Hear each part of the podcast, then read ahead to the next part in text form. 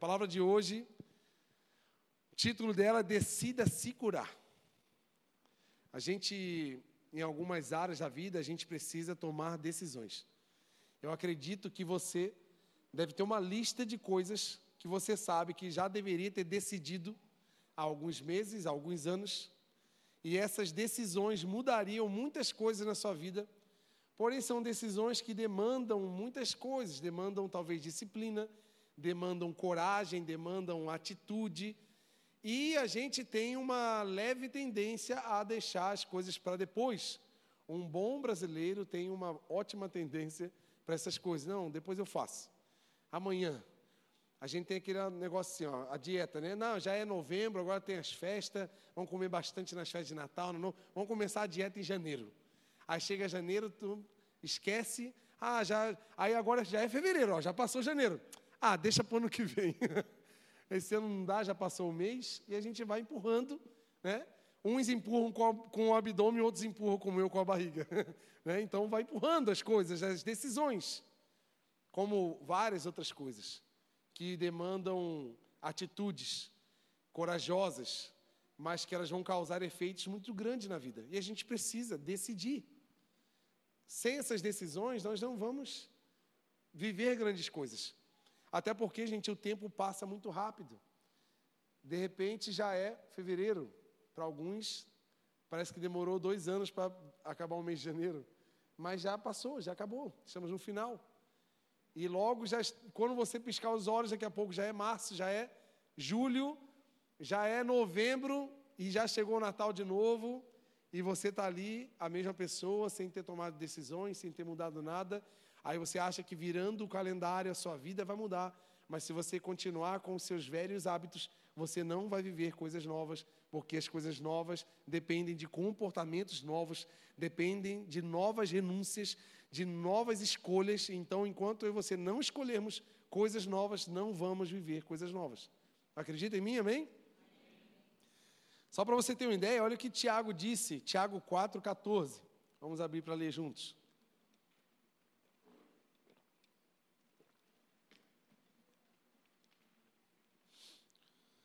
Vocês nem sabem o que lhes acontecerá amanhã. Que é a sua vida? Vocês são como a neblina que aparece por um pouco de tempo e depois se dissipa. Tiago está falando que Jesus já falou lá nos evangelhos que a gente não, não dá para se preocupar tanto com o amanhã, a gente tem que se preocupar com hoje. Se a gente se preocupar tanto com amanhã, a gente não vai acrescentar nenhuma hora nos nossos dias. Interessante que essa palavra está muito conectada com as últimas que a gente tem falado. A gente tem falado sobre olhar para frente, quarta-feira passada, domingo passado foi sobre siga em frente, sobre os pesos que têm atrapalhado a nossa vida na caminhada com o Senhor.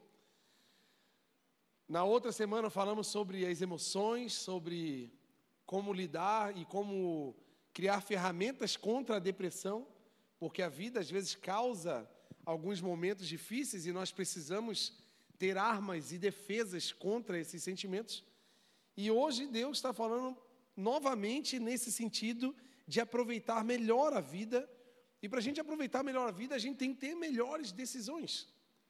E não, não ficar empurrando para amanhã coisas que eu preciso decidir hoje. E às vezes a gente vive muito por ocasião. A gente acha que o mundo, o universo precisa cooperar para que eu tome decisões simples, decisões que vão mudar algumas coisas muito grandes na minha vida, mas eu espero que a ocasião mude. Não. Eu acredito em pessoas que vão decidir, apesar de um ambiente não favorável. Porque a gente tem essa tendência de esperar um ambiente favorável para decidir algumas coisas. Você não precisa ter um ambiente favorável para pedir um perdão para alguém, por exemplo. Você precisa pedir o perdão e acabou. Ou você precisa perdoar. E às vezes a gente espera e fica esperando anos um ambiente que favoreça, que promova uma facilidade. Mas nunca foi sobre facilidade, foi sobre decisão e decisão se toma apesar das dificuldades. Estão entendendo aí, amém?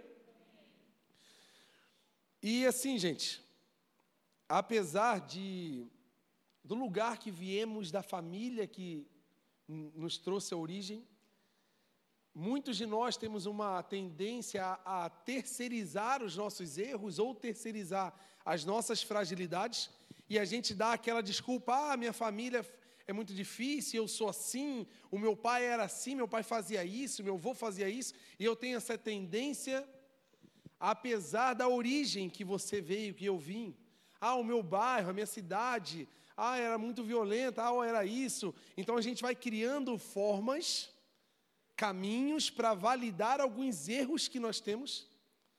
Só que uma coisa eu tenho para dizer para você hoje: a nossa origem não determina o nosso destino, porque Deus pode mudar o seu destino.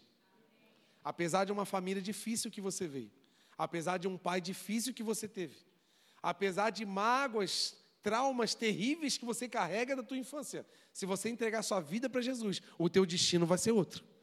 Você acredita nisso em nome de Jesus? E muitos de nós somos presos em problemas. E a gente acaba acreditando que por causa a gente quer montar um quebra-cabeça para entender o porquê de algumas coisas. Por que, que eu sou assim? Por que, que eu faço isso? Por que, que eu vivo essa dificuldade? E a gente. O último, o último para levar a culpa sou eu.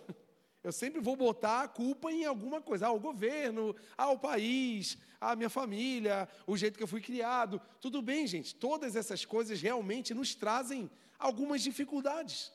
Realmente. Mas, com Jesus, não há impossíveis. E eu posso mudar o destino da minha vida através de uma decisão. Acreditar no Senhor Jesus Cristo entender que Ele pode mudar a minha vida, mudar os meus conceitos, perdoar o meu passado e me dar uma nova vida. Eu posso acreditar e, de, e, e entregar a minha vida para aquele que vai me tornar uma nova criatura e as coisas velhas se passaram, eis que tudo novo se faz. Eu posso fazer isso. Isso é uma decisão. E aí que está o problema. Porque a gente vai se vai vivendo e vai agregando problemas e vai trazendo uma vida difícil, uma vida pesada. Você veio domingo passado, você viu como a vida fica pesada com o pecado. Quem veio domingo passado aí viu, viu o peso do pecado? Bem, ainda bem que vocês viram, né? O Giovanni sentiu o peso do pecado. Giovanni está aí, ah, o GG está aqui, né? O Giovanni foi o único que sentiu na pele o peso do pecado. Nós só vimos, né? Só que a gente sabe em nós os, o peso que traz, mas são decisões. Se tem uma coisa que Deus deixou para eu e para você decidir, é sobre o pecado, gente. Porque o que, que a gente faz? A gente decide sobre tudo, né?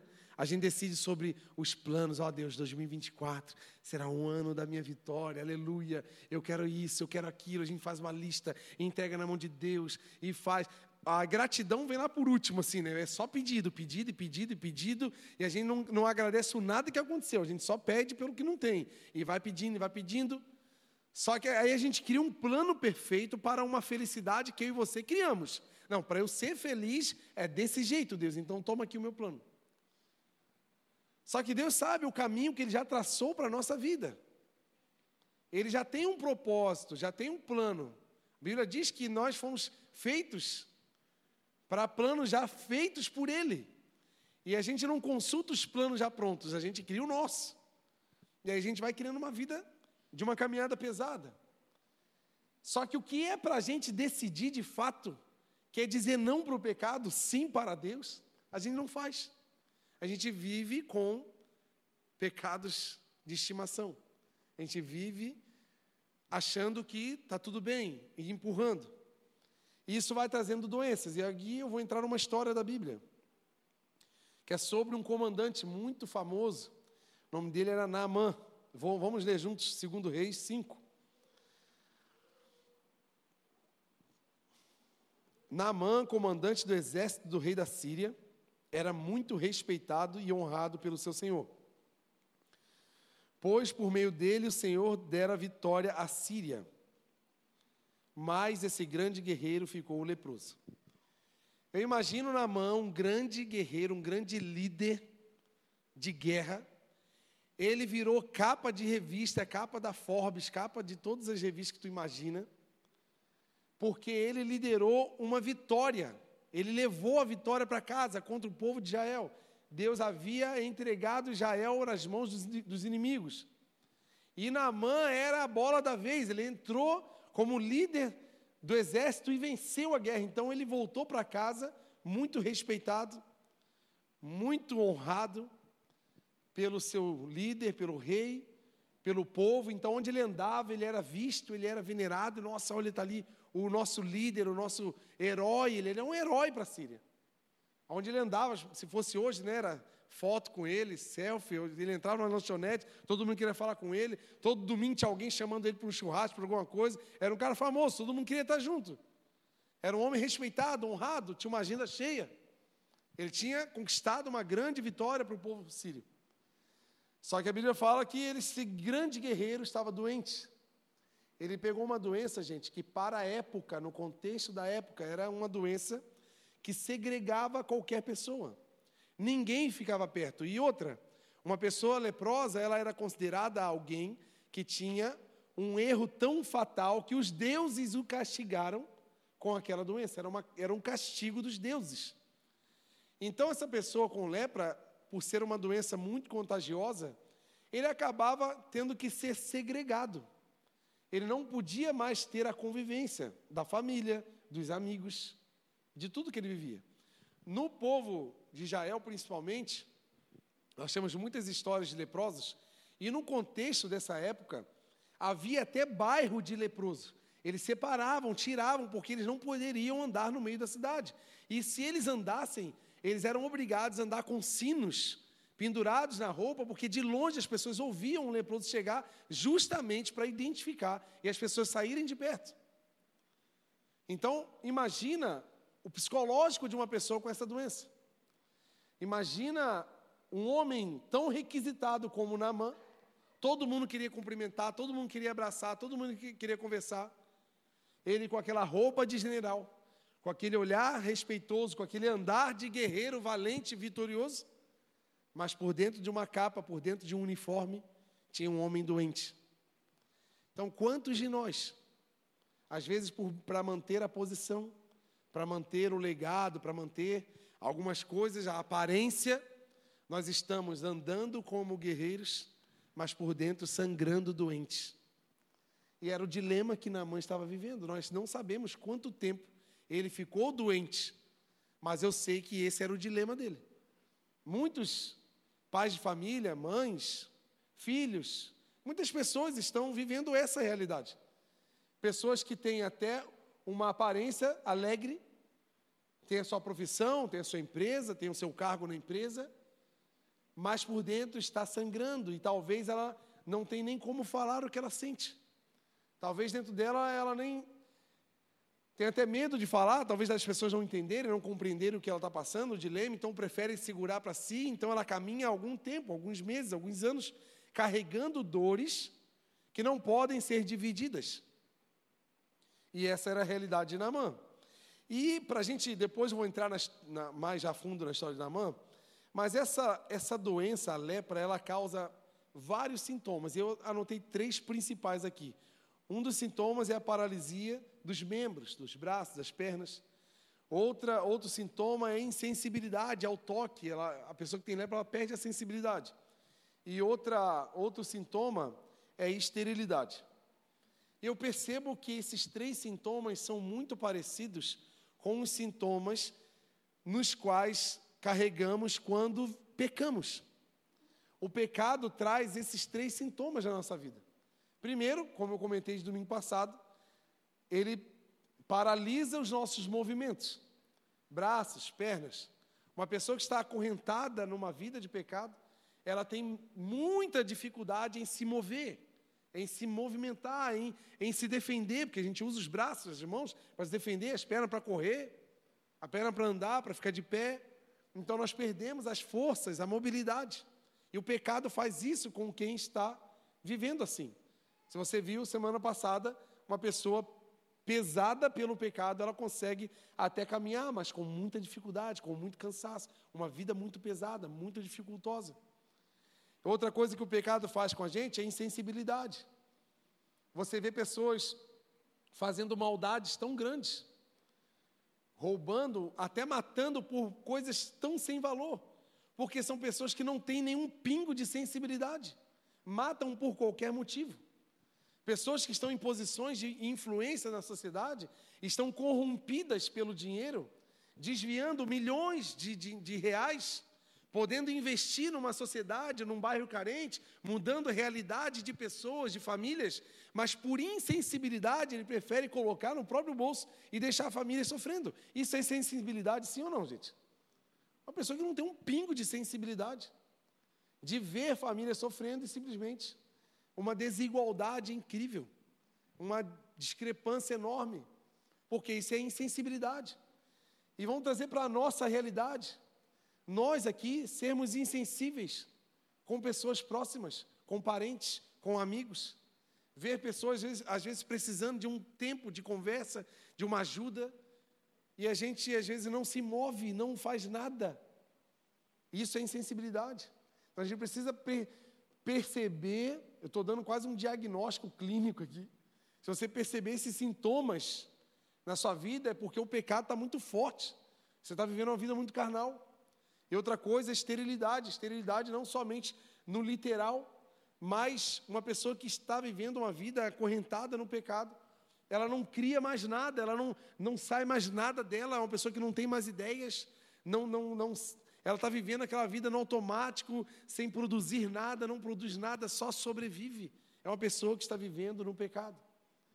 Então, se você perceber qualquer um desses sintomas, em nome de Jesus, hoje é dia de eu e você recebermos vida do Senhor porque Ele está aqui não para nos condenar. Eu não estou aqui condenando ninguém.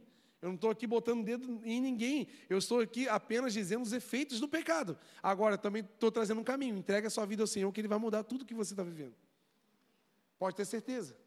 Que se você entregar a sua vida a Deus, essa dificuldade de movimentação que está na sua vida, essa paralisia, essa insensibilidade, essa esterilidade vai sair em retirada e você vai se tornar uma pessoa produtiva na vida, você vai se tornar uma pessoa sensível, uma pessoa que ama o próximo, uma pessoa que se entrega para o próximo, uma pessoa que, que não, não deixa ninguém sofrer perto e vai ser uma pessoa que vai sempre se movimentar com facilidade, porque o, fardo de Jesus é leve, Jesus chama aqueles que estão sobrecarregados, aqueles que estão cansados, vinde a mim, porque o meu fardo é leve, meu jugo é suave. Você vai conseguir carregar. Porque o fardo da condenação realmente é pesado, mas eu e você não devemos carregar, porque Cristo já pregou esse fardo na cruz. Você acredita nisso, amém? Isso é o efeito. A, a, essa doença de Naamã é muito parecida com o que o pecado faz. A palavra diz que o salário do pecado é a morte. Não tem outro caminho. O pecado ele é uma reação química na vida. Você teve contato com isso na, na hora, você já está numa, num, num, num efeito de morte. O efeito do pecado é a morte. Mas graças a Deus existe um dom gratuito da vida eterna que está em Jesus Cristo, nosso Senhor. E a decisão de hoje é essa. Porque eu e você, nós não conseguiríamos sozinhos sair dessa garra do pecado. Nós sozinhos não vamos conseguir nos livrar dessa doença que está impregnada na nossa pele. É uma doença que não fica só em nós, mas é também contagiosa, é uma doença que, que também influencia outras pessoas. Mas se eu e você decidirmos por Jesus, nós vamos sair daqui sarados em nome de Jesus. E como eu estava dizendo, né? Eu e você precisamos decidir o quanto antes. A gente adia muitas decisões. Tem coisas, como eu falei no início da palavra, eu gostaria muito que hoje à noite, ou essa semana, no máximo, você fizesse uma lista de algumas decisões que você precisa tomar, que vão mudar o curso da sua vida, vão mudar a direção. Coloque todas elas nas mãos de Deus. Provérbios diz o seguinte: consagra ao Senhor os seus planos. E ele e essa pessoa que consagra, ela é próspera em tudo que faz. Então você quer ser próspero? Coloque esses planos, essas decisões todas nas mãos de Deus. E você, para esse ano, vai ser uma vida próspera diante do Senhor. Enquanto você não toma decisões difíceis, anotei uma frase aqui que se você puder anotar no teu coração, na tua mente, no teu celular, em qualquer lugar.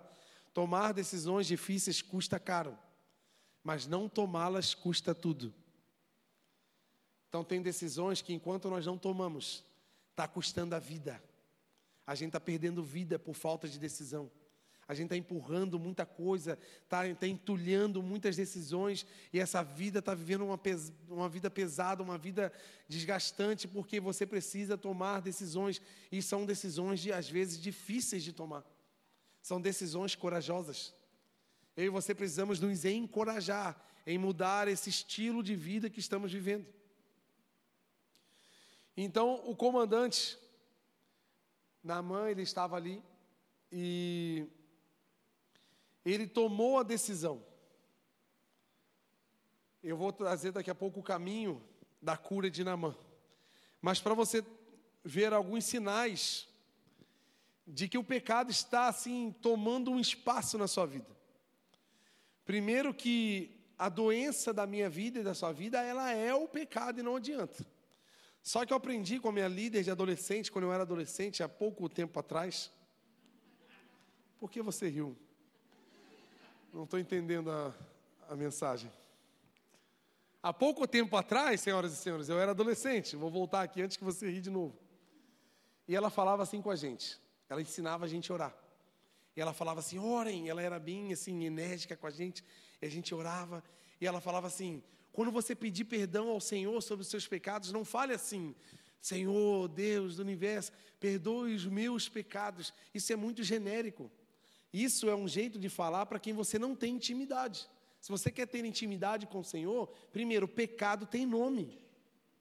Então, quando tu fala, perdoa os meus pecados, tu está generalizando, tu está tá atenuando o, o, o, o que você está fazendo. Agora, se você quer ter uma intimidade com o Senhor, comece a falar nome de pecado. Comece a falar detalhes. Se você quer ter uma vida íntima com o Senhor, comece você abrindo a sua intimidade com Ele. Porque é muito fácil a gente falar assim genérico, né? Ah, Senhor, perdoa os meus pecados. Quais são? Tem nome? Então a gente começa aí. E o pecado tem nome. Eu trouxe eu. A gente tem uma lista, né, gente? Se a gente pegar a nossa lista de pecado, vai ser aquele rolo assim que a gente vai jogar, vai desenrolar assim uns quilômetros, né? Mas para a gente não ficar com muita, muito tempo aqui para a gente contar todos, eu trouxe alguns pequenos. Um dos pecados que nos trazem doenças, até emocionais, são problemas, por exemplo, na família. Problemas que acontecem, erros, falhas, traumas, que a gente vai carregando aquela falta de perdão, aquela falta de, de alinhamento. Então a gente às vezes até suporta a pessoa, mas a gente evita estar nos ambientes que elas estão. A gente acabou de passar de final de ano, né? Natal, Ano Novo. Às vezes você até deixou de ir naquela festa daquela da família porque aquela pessoa está lá, você não quer estar tá lá. Mas você perdoou, porque você é crente. Oh, que bênção. Mas como é que tu perdoa e tu não consegue estar no ambiente? Imagina se Deus que falou que nos perdoa, mas se ele fizesse isso. Ó, oh, te perdoo, mas eu não quero estar onde tu está. Estava morto. eu dependo dele para viver. Deus me perdoa todos os dias. Quantas vezes for preciso, porque Ele deu a vida para eu morar no céu com Ele. Foi um preço muito alto. Por isso que a Bíblia fala que nada pode me separar do amor de Cristo, porque foi um preço muito alto pago por mim. Agora eu e você não estamos dispostos a pagar nenhum preço. Não, te perdoo, mas não cruza comigo. Não vou estar perto de você. E a gente muda, muda de cidade, muda de igreja, muda de bairro, muda disso, muda daquilo. É fácil, é só fugir. Então, esses problemas, por, por mais que você fuja, esses problemas vão te adoecendo. E tem gente doente, carregando problemas familiares. E quem sabe hoje é o dia de você dar um fim nessa história. Hoje é, você, hoje é o dia de você decidir sarar nessa, nesse assunto. Porque a decisão é tua. Você pode escolher resolver logo esse BO aí e pedir perdão ou perdoar de uma vez, ou ficar continuando carregando esse peso nas costas dessa pessoa que tu carrega. Sempre que você. Quer ver uma, um exemplo? Vou fazer um exercício com você agora aqui. Lembre dessa pessoa agora. Se você sente alguma coisa estranha, é porque ainda tem coisa errada para ser resolvida. Toda vez que você lembra de alguém que aquela pessoa te traz uma, um desconforto, é porque você precisa ter um alinhamento com ela.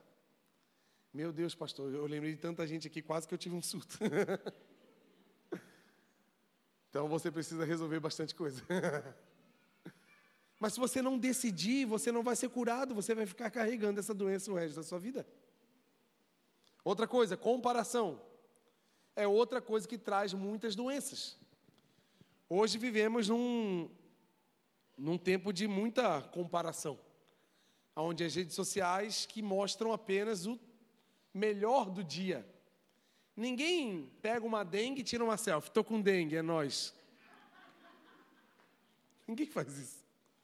Agora, quando a gente vai no restaurante, tem aquele prato bonito, aí tu está comendo miojo em casa, aí a pessoa bota assim aquele um monte de coisa bonita, assim, um lugar bonito, e você, poxa, ele está lá, eu estou aqui, aí tu fica se comparando.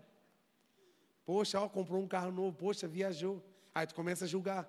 Aí tu começa a pensar. Aí tu acha que tu não é amada, Deus não está cuidando de você, porque tal pessoa está fazendo. Parece tão simples, mas isso acontece, gente. Isso acontece em muitas famílias. Coisas pequenas que algumas pessoas fazem, colocam em alguma rede social, outras pessoas veem e a pessoa acaba se comparando e aquilo vai adoecendo. Gente, não se compare. Sabe o que, que tu faz para isso ser curado em você? Agradeça o que você tem. Enquanto você continuar reclamando pelo que você não tem, você não vai ser curado pelo que você já tem. Agradeça o que você tem. O que, que eu tenho? É isso? Essa é a medida que o Senhor me deu? Amém. Glória a Deus. Obrigado, Senhor. É o que eu tenho. Glória a Deus. Eu tenho algo. A gente tem muitos motivos para agradecer. Só que a comparação faz o quê? A gente ser ingrato com o que já temos e ficar correndo atrás do que nós não temos. Essa corrida, gente, cansa. Essa corrida. Ai. É uma história de uma menina que nós trabalhamos lá em Itajaí, não estamos juntos, nós jovens. Ela veio contar o testemunho que ela foi trabalhar numa loja, numa loja de bolsa, de roupa, assim, num nível bem alto lá da cidade. E ela atendia muitas mulheres e ela acompanhava o Instagram dessas mulheres e ela via o estilo de vida incrível que essas mulheres viviam. E não era a realidade que ela vivia. E ela começou a tentar acompanhar esse nível de vida, e foi atrás, e foi tentando viver, mas ela não conseguia, e isso trazia para ela um desconforto, porque ela queria viver aquilo que ela via, porque ela se comparava. E são palavras dela, gente, eu não estou inventando, só estou contando algo que ela contou. E ela foi nesse ritmo, ela não conseguiu, ela começou a ter muita ansiedade, ficar muito ansiosa, correndo atrás de muitas coisas, não conseguia viver o estilo de vida que ela queria viver. O que aconteceu? Ela entrou numa depressão profunda. E ela foi numa depressão tão profunda que ela estava em dire... ela decidiu num dia normal, sem avisar ninguém, ela deixou a moto dela e foi, ela morava, mora em Navegantes, foi para o mar para entregar sua vida no fundo do mar. E era meio, meio inverninho já assim, e ela foi.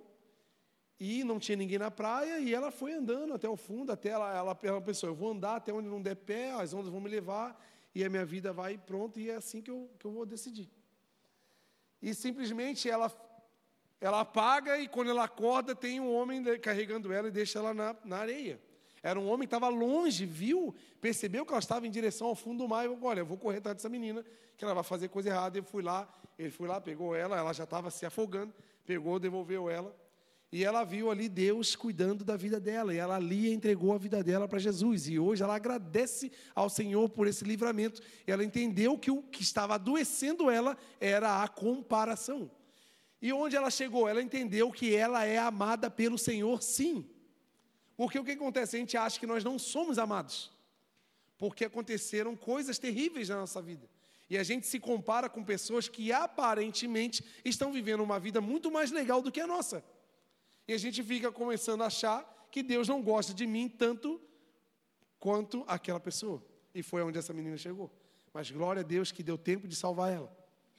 E ela está hoje contando testemunho, falando: gente, não se comparem, vocês são amados por Deus, na medida que você é amado e você não tem, não existe um mais amado do que o outro, existe uma medida de amor. Essa medida é eterna, não tem começo, não tem fim. Eu e você não fazemos nada para Deus que vai fazer Deus amar mais a gente. Mas também a gente não vai fazer nada para Deus que vai fazer Deus amar menos a gente. Deus ama a gente e pronto. Você acredita nisso não? Você pode aplaudir esse amor que é eterno?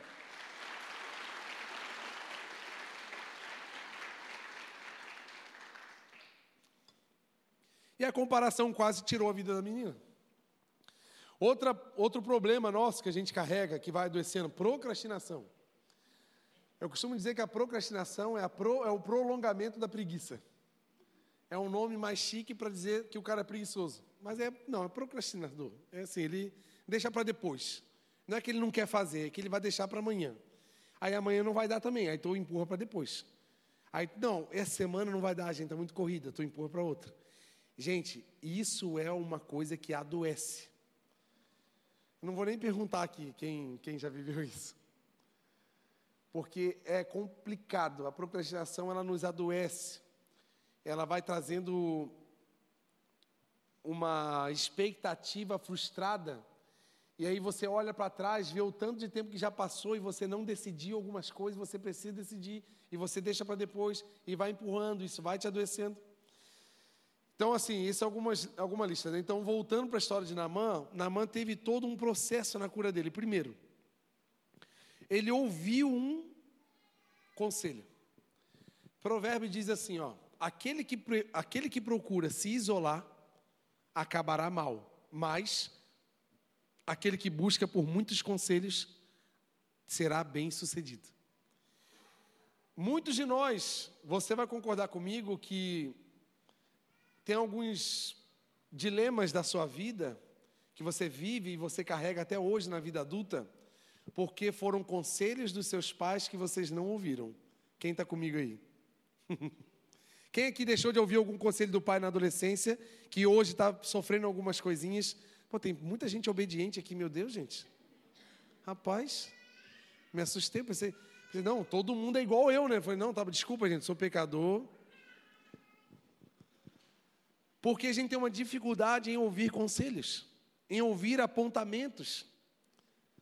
Então a gente, a gente deixa de viver algumas coisas boas porque a gente não ouve ninguém. E Namã ouviu. Como assim? Na casa de Namã trabalhava uma menina, uma adolescente. E ela sabia, ela conhecia um profeta, Eliseu, da cidade de Samaria, que ele poderia curar Namã. Então ela chegou em casa e falou assim: Olha, Namã, eu conheço um profeta que ele tem muita intimidade com o Senhor e ele pode te curar se você for lá. Agora você imagina um homem, um guerreiro, um homem bruto igual Namã, um chefe do exército, não era um cara muito fofinho, né? Era um cara meio ríspido, coronel, estava doente, cheio de dilemas, parar para escutar uma menina, uma escrava, ele não ia escutar. Normalmente não se escutaria. Só que ele foi humilde. E aí que está. A gente tem que entender, gente, que muitos conselhos precisam ser ouvidos. No casamento, por exemplo, a maior, a, me, a melhor pessoa que vai te dar os maiores conselhos, homens, cadê os homens? Estão aí, não? A melhor conselheira da tua vida é a tua esposa, cara. Mas sabe qual é o nosso problema? Nós somos muito orgulhosos. A gente tem uma dificuldade de ouvir a esposa da gente. A gente, assim, a gente, a gente tá, tá, ó, vou dar um exemplo de teimosia nossa. A gente está andando de carro numa cidade que a gente não conhece. Ah, os rapazes já riram, já sabem onde é que eu vou chegar. Né? Aí a mulher, muito humilde, ela sabe ouvir, ela, ela é tranquila para ouvir conselho, aí ela fala assim para você, amor, vamos pedir informação? Aí você, não, eu sei para onde eu estou indo. Ó, oh, que homem, uau.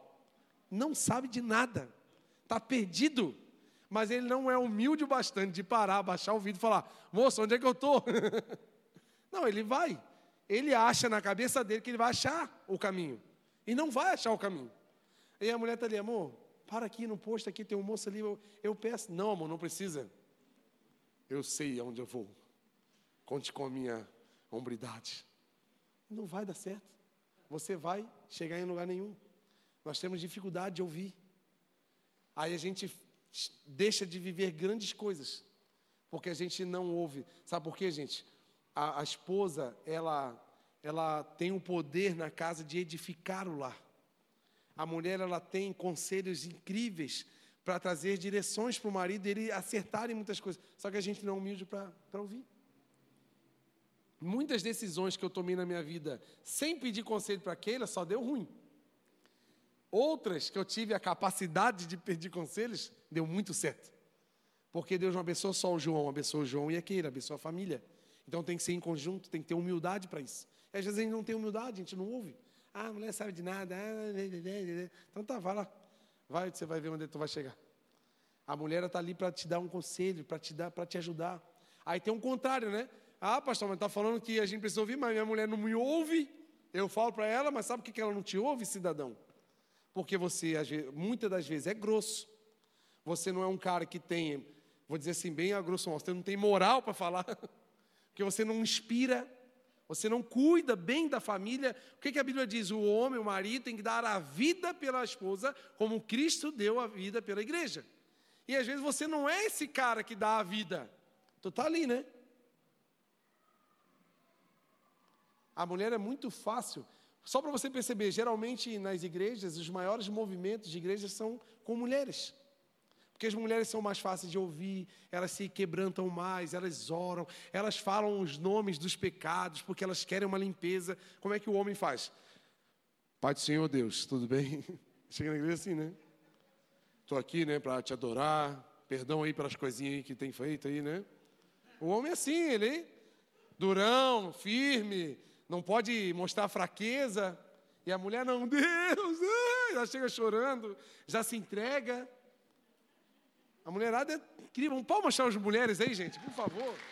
As mulheres são demais. E o homem tem essa dificuldade, gente. E às vezes o homem não tem assim aquela moral dentro de casa para trazer um conselho e todo mundo ouvir, porque ele não é o homem que representa Deus na casa. E a gente precisa ver a nossa postura, o nosso dia a dia, o nosso carinho com a nossa mulher, o nosso, sabe, a, as coisas boas que nós plantamos, porque Deus vai dar direções para o homem. O homem traz a direção para a vida. O homem é o sacerdote, é o líder, mas ele precisa da mulher para caminhar sobre essa palavra do Senhor. Não existe maior e menor, existem funções. E se todas as funções estiverem bem posicionadas, a família vai ser muito bem sucedida. O problema é que às vezes a gente. Então, Naamã, ele ouviu o conselho. E ele pediu ao rei, o rei liberou, ele liberou uma equipe, ele foi. Quando ele foi, ele passou por um problema que provavelmente todos nós aqui já passamos. Quando a gente está com uma vida com Deus assim, inicial, que, que a gente acha? A gente começa a criar o nosso Deus, a nossa imagem e semelhança. A gente esquece que nós fomos criados à imagem e semelhança de Deus que, que a gente faz? A gente cria o nosso Deus. Aí a gente começa a criar o modo que ele tem que agir, a forma que ele tem que fazer. E a gente se frustra, porque não é sobre esse Deus que estamos falando. Estamos falando sobre um Deus soberano, aquele que cuida, nos ama, tem o melhor. O que a palavra diz? Os planos dele são mais altos, são melhores do que os nossos. Os planos que, que ele tem para nós é de nos prosperar, de nos abençoar, de quando falarmos ele nos ouvir. Esses são os planos que Deus tem para nós. Só que a gente cria um Deus que vai resolver o que eu crio aqui embaixo. E eu crio a minha agenda e entrego para Deus. Ó oh, Deus, eu preciso que aconteça isso aqui essa semana. Se não acontecer, eu estou lascado. Aí Deus olha assim, tá, é a minha lista. E o que eu preparei para que você seja na terra. E a gente vai se frustrando. E aconteceu com Naamã. Quando Naamã chegou na casa de Eliseu, Primeiro que Eliseu nem recebeu ele assim. Eliseu, meio que, eu imagino, sei que lembra, a porta de casa. Ele falou de dentro: Ó, tu quer ser curado? Vai lá no Rio Jordão, mergulha sete vezes, na sétima vez tu vai levantar curado. Aí ele olhou: Rio Jordão? Ah, eu não vou. Primeiro, que eu nem fui recebido, porque Naamã era um homem de honra. A gente leu no texto que ele era um homem honrado e respeitado. Então já feriu o ego dele. Porque ele achou que ele ia chegar na casa de Eliseu, ia ter um cortejo. Uau, chegou o general. Vem aqui, senhor, temos uma mesa, um café, um chá para o senhor tomar. Vem aqui, chame as pessoas, vamos aqui. Não. Sabe por quê, gente? Para Deus, todos nós somos iguais. Não tem maior e menor importância, nós todos somos amados por Ele. Seja qual for a nossa classe social, seja qual for a nossa experiência profissional, seja qual for o meu diploma, seja qual for o, o meu histórico na terra, Deus me ama e isso é maravilhoso saber disso. Porque a gente encontra na igreja todos os níveis de pessoas e todas elas estão iguais perante o Senhor, e isso é maravilhoso. Então Naamã chegou achando que ele ia ter um cortejo, como ele teria lá no povo dele, mas não teve. Então isso já quebrou o ego. Aí ele chama Naamã para fazer algo que ele não gostou muito. Aí o que, que Naamã responde? Ó, eu não vou no Jordão. Por quê? Primeiro que é um rio feio, eu não gosto, é um rio sujo, assim, meio turvo. Lá na minha cidade, na minha terra, tem rios muito mais bonitos, muito mais legais. Então você poderia mandar eu mergulhar lá nos rios da minha cidade. Lá são muito mais legais do que o Jordão, eu não vou. E sabe o que, que Naamã fez?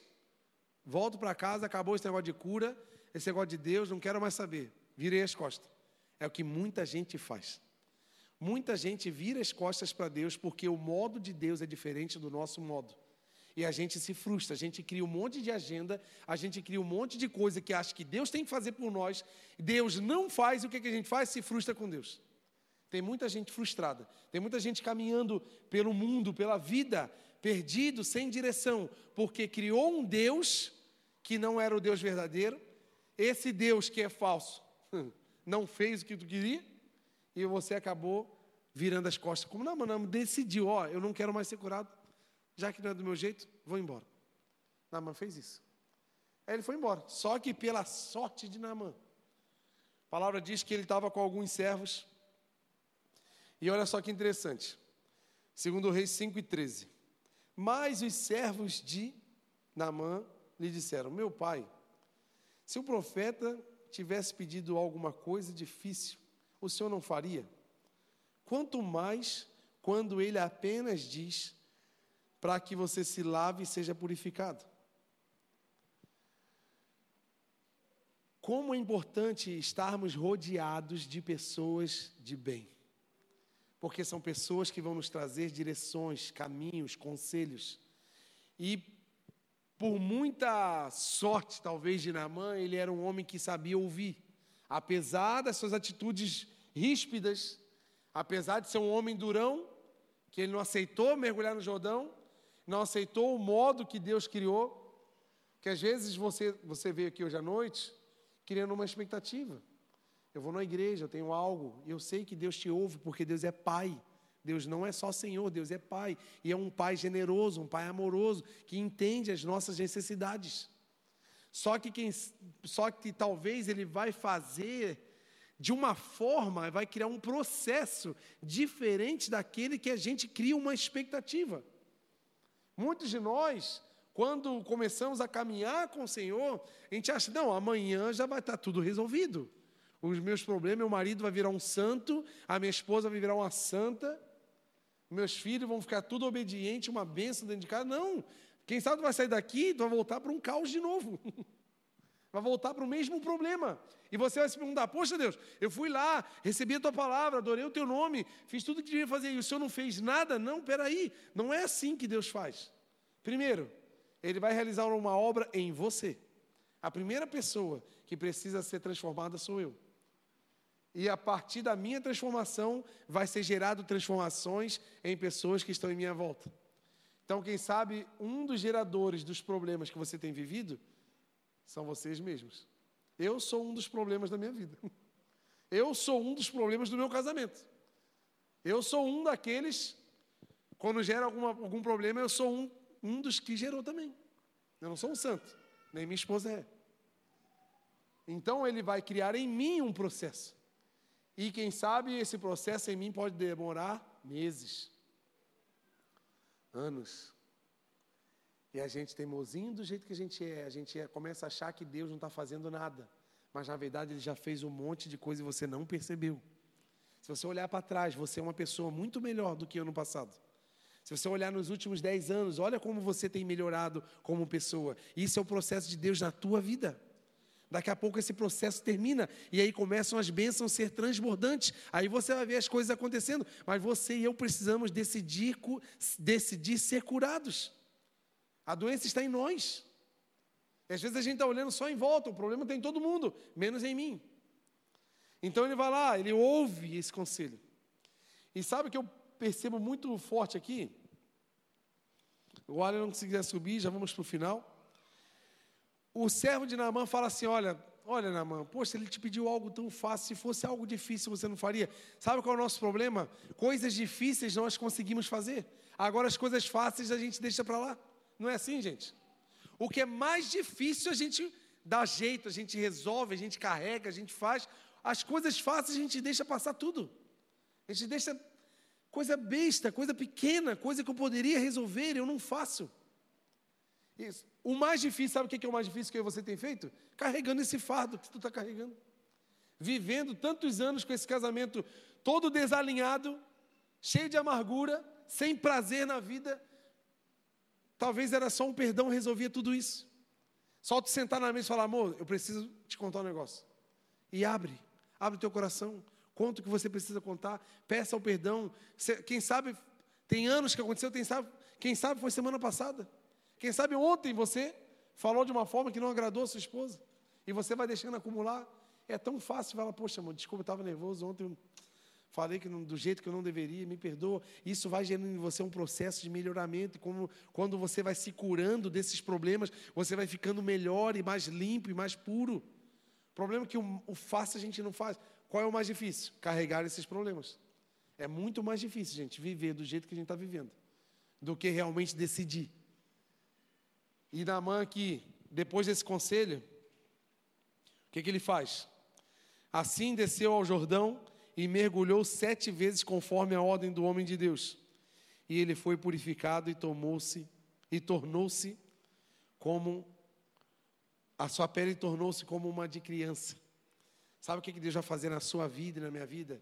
Ele vai trazer um renovo tão grande que até as feridas, até as cicatrizes vão sumir. Você vai se tornar uma nova pessoa, uma nova criatura, um novo pensamento, um novo sentimento. Mas quando eu e você realmente decidirmos, hoje é uma noite de decisão para a minha vida e para a sua vida.